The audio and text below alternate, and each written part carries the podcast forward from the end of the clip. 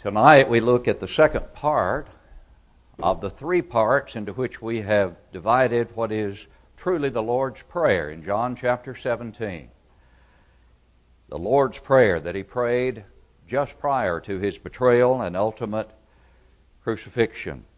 We have already seen the first five verses of this prayer, prayed on behalf of himself as he spoke these words, lifted up his eyes to heaven, and said, Father, the hour has come. Glorify your Son, that your Son also may glorify you.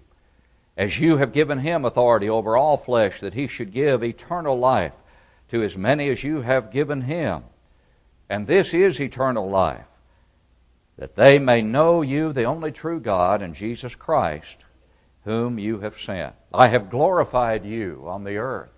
I have finished the work which you have given me to do. And now, O Father, glorify me together with yourself with the glory which I had with you before the world was. Then in verse 6, beginning as this prayer is recorded by inspiration, from this point to verse 19 and through verse 19, Jesus turns his attention in his prayer to the Father to his own apostles. And he prays for them, for their security, for their unity, for their joy, for their peace. Let's look for a few moments together tonight at this part of the Lord's Prayer.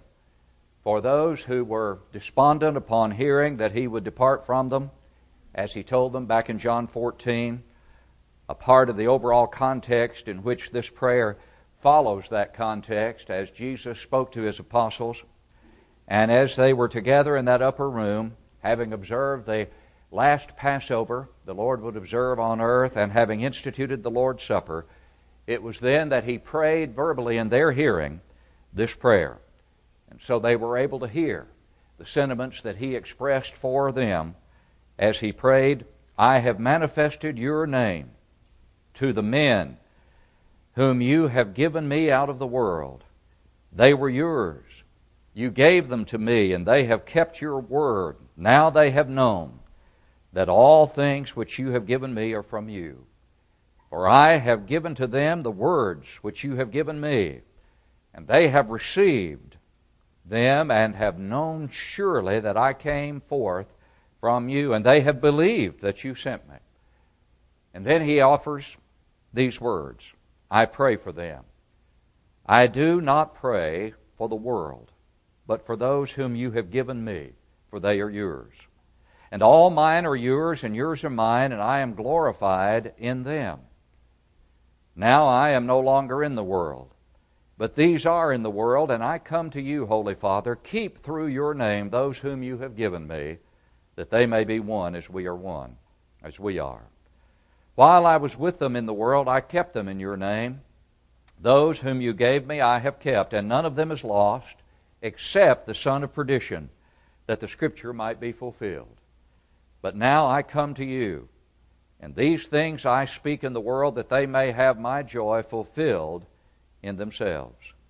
I have given them your word, and the world has hated them because they are not of the world, just as I am not of the world. I do not pray that you should take them out of the world, but that you should keep them from the evil one. They are not of the world, just as I am not of the world. Sanctify them by your truth. Your word is truth. As you sent me into the world, I also have sent them into the world. And for their sakes, I sanctify myself, that they also may be sanctified by the truth.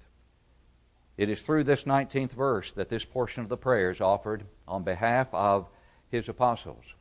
The Lord willing, in our final study of this prayer, beginning at verse 20, we will see his prayer for believers for all time to come. But notice these things about which Jesus prays on behalf of his apostles. Going back to verse 6, where this part of the prayer on their behalf begins.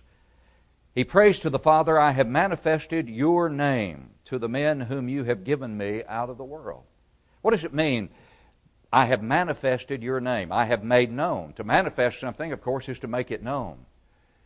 But is he praying here to the effect that he has made known the name of God, that is literally just the name of God, to them? Well, certainly the name of God would be involved, but that is not the totality of what Jesus speaks about here in this prayer, in this portion of his prayer. I have manifested your name would include, of course, and primarily involves the authority of God, not only his existence, not only that he is God, that he is Jehovah, but that he is authoritative, and that all authority from the Father has been given to Jesus. You remember in giving the account of the Great Commission, Matthew's account of it, Jesus came to them, the apostles that is, and spoke to them, saying, All authority has been given to me in heaven and on earth. From whom did that authority come? It came from the Father. And so when Jesus prays, I have manifested your name to the men whom you have given me out of the world, he speaks of his apostles and speaks of the authority of God that has been transferred, as it were, or given to the Christ as he lives among men. I have manifested your authority to them. And we have talked about in times past in other contexts the fact that the name is more than just simply saying the name, but it involves the authority of the name. In this case, the authority of God. And the authority of God is the authority of Christ because they are one. And that is what is emphasized throughout this fervent prayer. In John 10, verse 30, Jesus made this succinct but significant statement I and the Father are one. And so Jesus says, I have manifested your authority, Father, to those you have given me out of the world. Remember Colossians 3:17, whatever you do in word or deed, do all in the name of the Lord Jesus, giving thanks to God the Father through him. Obviously, that's the very idea about which Jesus is praying here. The very concept of authority is involved in the name. I have manifested your name, your authority, your power, your majesty, your sovereignty to those whom you have given me out of the world. They were yours, you gave them to me. But how did God give them? Remember, we talked about this in the first part of the prayer that Jesus prayed when he talks about those who had been given to him, back up in verse 2. As you have given him authority over all flesh, the Son, that is, that he should give eternal life to as many as you have given him. Remember when we talked about that? To as many as you have given him. But we ask the question how does God give disciples to Jesus? He gives disciples to Jesus as disciples have the kind of heart that will respond to the teaching. Remember John chapter 6, verses 44 and 45 we looked at last time? Jesus on that occasion said, No one can come to me unless the Father who sent me draws him, and I will raise him up at the last day. But how does the Father draw disciples to Jesus? Verse 45 tells us, It is written in the prophets, and they shall all be taught by God. There it is. Therefore, everyone who has heard and learned from the Father comes to me. That's a beautiful divine uh, description of how God gives disciples to Christ. That is a divine description of how the Father gave the apostles, about whom Jesus prays right here in this section of the prayer, to Jesus Christ. How did He give the apostles to Christ? He gave them as they heard of the Christ, learned of the Christ, believed enough in the Christ to become His followers. Did they know everything about the Christ when they initially became His followers that they would ultimately? No, no. Theirs was a growing process, wasn't it? But they did have the kind of hearts that responded to the initial evidence and wanted to commit their lives to the Christ. And notice, in the latter part of verse 6, we get a further insight as to how that process is achieved through teaching. Notice it. You gave them to me, and they have kept your word. There's another indication of how God gave the apostles to Christ. Same thing as in John 6 44 and 45. They have kept your word. What word? The word by which they were drawn to me, the word by which you gave them to me. And throughout this prayer, one cannot help but be struck, if one is conscious of it, by the power and the importance of the Word of God as it is emphasized time and time again by Jesus in this prayer. Something that we do not dare overlook nor take lightly because the significance of the Word, the power of the Word, is emphasized by Jesus time and time again. Here's one of those emphases They have kept your Word. And then in verse 7 of the prayer, now they have known that all things which you have given me are from you. How would they know that all things that God had given, the Father had given to the Son, are from the Father? Well, one means would be by the very thing we're studying on Sunday morning in our Bible class right now the miracles of Jesus. He confirmed that he was from the Father by the miracles that he performed to confirm his teaching. But the teaching alone was so authoritative, the teaching alone that Jesus brought to mankind, that Jesus brought to this earth, was like no other teaching, and it itself stood out as authoritative. So that on more than one occasion, the people who heard him were astonished at his doctrine because he taught as one having authority and not as the scribes. And so Jesus demonstrated to his apostles, whose hearts were right and receptive, that indeed what Jesus was teaching and what Jesus demonstrated and what Jesus lived in his perfect sinless life indeed was given to him from the Father. Now, notice again in verse 8 the emphasis on the Word. For I have given to them the what? The words I have given to them the words which you have given me. And here's the key and they have received them. Now, notice another key in this verse and have known surely. What a process is presented to us here that is so powerful and so poignant, so important for us to fully appreciate in our lives and to try to help others to appreciate and that is that we have been given the words which Jesus gave to them. We have been given all the words that Jesus gave to them. Not only the words He gave to them as He lived among them, but the words that He promised He would give to them that they were not able or ready to receive at the time He left them, that would come through whom? The Holy Spirit, who came to them and guided them into all the truth. And I hold in my hand the end product the final result of that process. And because I do, and because you do, and because so many have access to it today, we can know surely. We can know as surely as the apostles knew who lived and walked with Jesus. We can know surely that he came forth from the Father.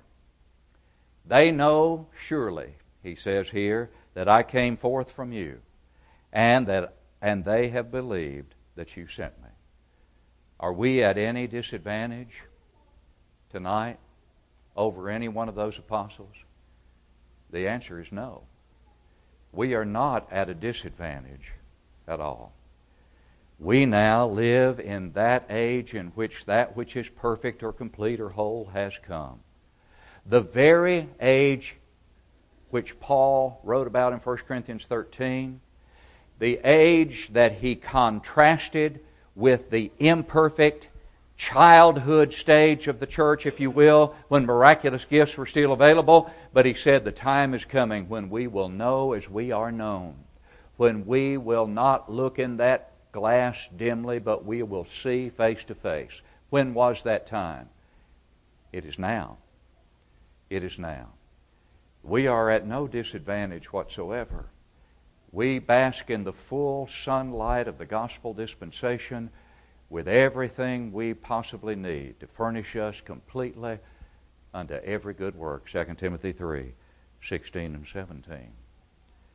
And so, if we will simply receive, as did the apostles, the words of Jesus, if we will receive them as they received them, then we will know surely and believe fully that he is the Christ. Then in verse 9, he says, I pray for them I do not pray for the world, but for those whom you have given me. His concentration was upon the apostles and their security and their fidelity and their perseverance. For they are yours, and all mine are yours, and yours are mine, and I am glorified in them. You know, verse 10 reminds us of that, that wonderful fellowship that we enjoy if we're Christians tonight in Jesus Christ. And this verse reminds me of something written by the same inspired writer, the Apostle John, in 1 John chapter 1. When he speaks of the things that we, he says, have seen and heard, we declare to you, verse 3 of 1 John 1, that you also may have fellowship with us. And then he says what? And truly, our fellowship is with the Father and with his Son, Jesus Christ. That's that beautiful relationship we have fellowship with one another, but fellowship with the Father and with the Son. And that is very much, I believe, what Jesus is referring to here and praying about here when he says, All mine are yours, and yours are mine, and I'm glorified in them. We are God the Father's. We are God the Son's followers. And we are in fellowship with one another.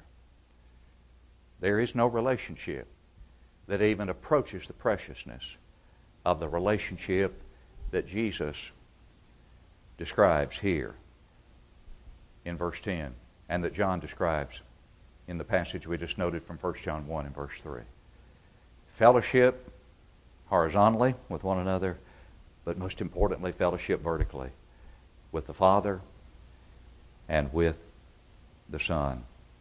I am glorified in them. And that statement reminds us that my responsibility as a Christian is to glorify God in me. And your responsibility as a Christian is to glorify God in you. And isn't that what Jesus said in the Sermon on the Mount in Matthew 5:13? Beginning when he talked about being the light of the world, city that's set on a hill. And then in verse 16, therefore let your light so shine before men that they may see your good works and glorify your Father in heaven. We are glorified in God the Father and in God the Son, and we are to glorify them through our lives. And what a privilege that is. And in verse 11, when he says, Now I am no longer in the world, he was still in the world when he said it. What's he saying? I'm about to be. I'm as good as gone. I am as good as gone from this world. I am leaving. I'm coming to you, Holy Father. And his fervent prayer for his apostles was keep through your name, that is, by your power and by your authority, and that authority comes through the word, as we've already seen. Keep through your name those whom you have given me, that they may be what? One. As we are. We'll come back to that thought when we see his prayer for all believers for all time because that's a key to the unity that pleases God and the only kind that does.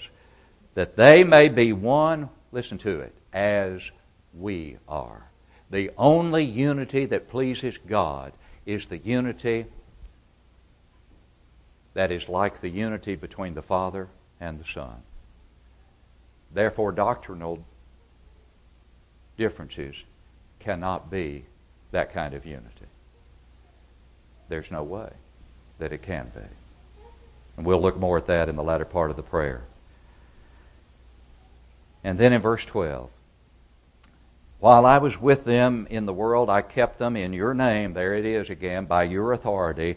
Those whom you gave me I have kept, and none of them is lost except the son of perdition, that the scripture might fulfilled, an obvious be fulfilled, an obvious reference to Judas Iscariot, who betrayed the Lord.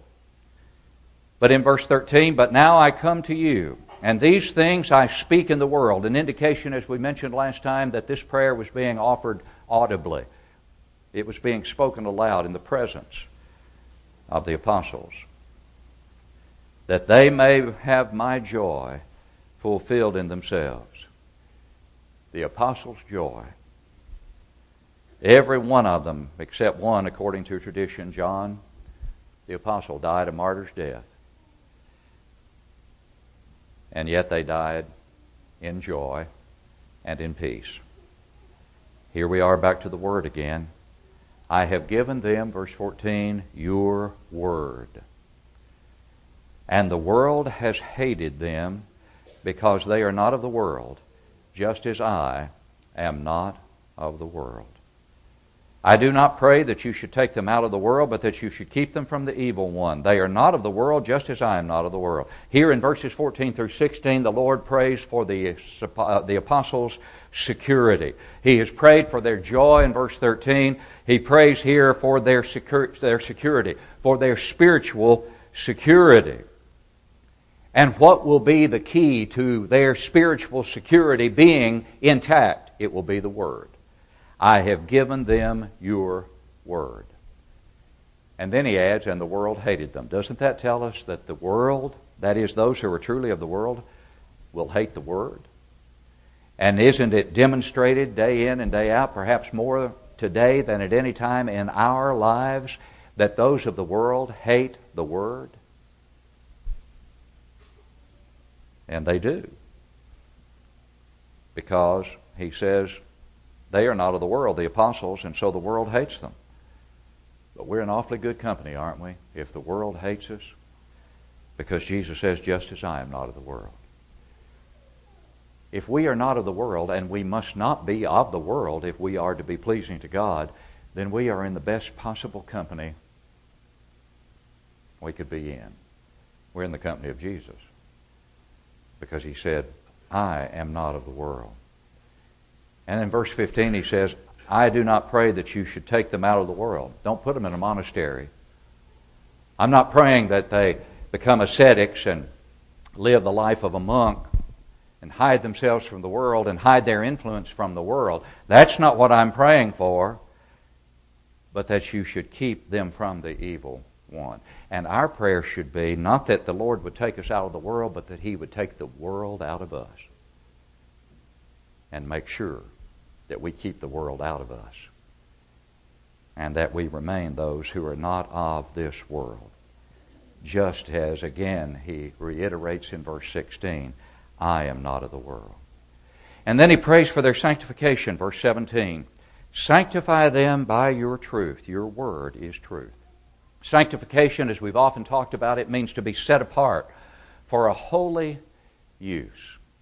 We're to become more Christ like every day that we live and to set ourselves apart from the world, as he has just pointed out. And then he says, As you sent me into the world, I also have sent them into the world. But again, the sanctification that they're to maintain as they go into the world is a sanctification that comes by the truth. And if there were any doubt as to what the truth has reference to, Jesus removes the doubt. Your word is truth. You know, we have often related that to John 4:24. God is spirit, and those who worship him must worship in spirit and in truth. Put that with John 17, 17 here. Sanctify them through your truth, your word is truth. God is spirit. Those who worship him must worship in spirit and in truth. Worship in truth. Sanctify through truth. Your word is truth. Therefore, worship according to the truth is worship according to the what? To the word. And any worship that is not in harmony with the word is in vain. As Jesus himself said of some in his day, in vain they worship me. How, Lord? Teaching as doctrines the commandments of men.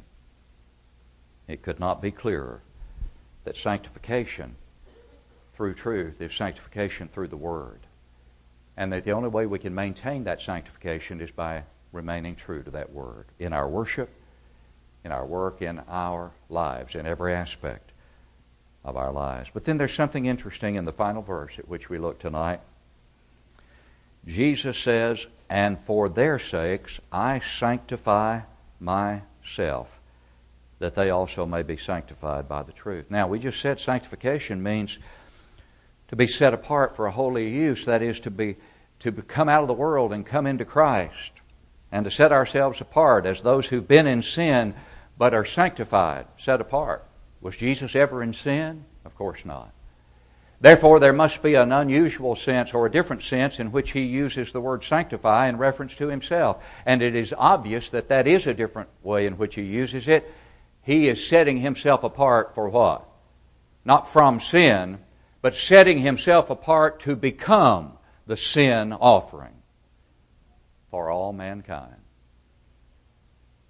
I am sanctifying myself.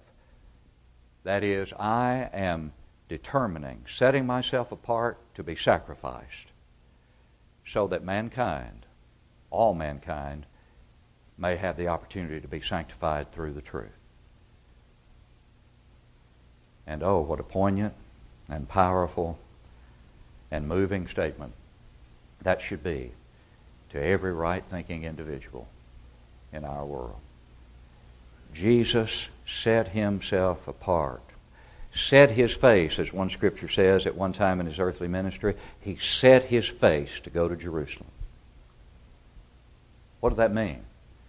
When the scripture says he set his face to go to Jerusalem, it means he knew where he was going and he knew why he was going.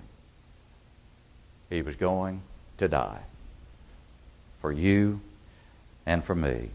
And that's the obvious way in which he uses the word sanctify here in verse 19. I am sanctifying myself, setting myself apart as the only sacrifice that can take away the sins of mankind, so that mankind may be sanctified again by the what? By the truth. Do you realize how many times in this portion alone of this prayer the truth and the word used interchangeably are set forth. Verse 6, they have kept your word. Verse 8, I have given to them the words which you have given me. 14, I have given them your word. 17, sanctify them by your truth. Your word is truth. Verse 19, I sanctify myself that they also may be sanctified by the truth how truly powerful and all sufficient is the Word of God. Have you obeyed that Word tonight by a belief in Jesus as the Christ? Have you repented of your sins, confessed Him to be the Christ, and been buried with Him in baptism for the remission of sins? If not, we plead with you to do that. If you need to come home to your first love, we plead with you to do so in repentance and confession of any sin that needs to be confessed in a public way. And for those who need no repentance, no response whatsoever, may you continue to magnify and glorify in your life the one who prayed so fervently on this occasion and then followed through on that commitment and that prayer to sanctify himself by setting himself apart to die for you and for me, and thankfully to rise again that we might have the hope of a resurrection to eternal life in heaven. As we stand to sing, will you come if you need to?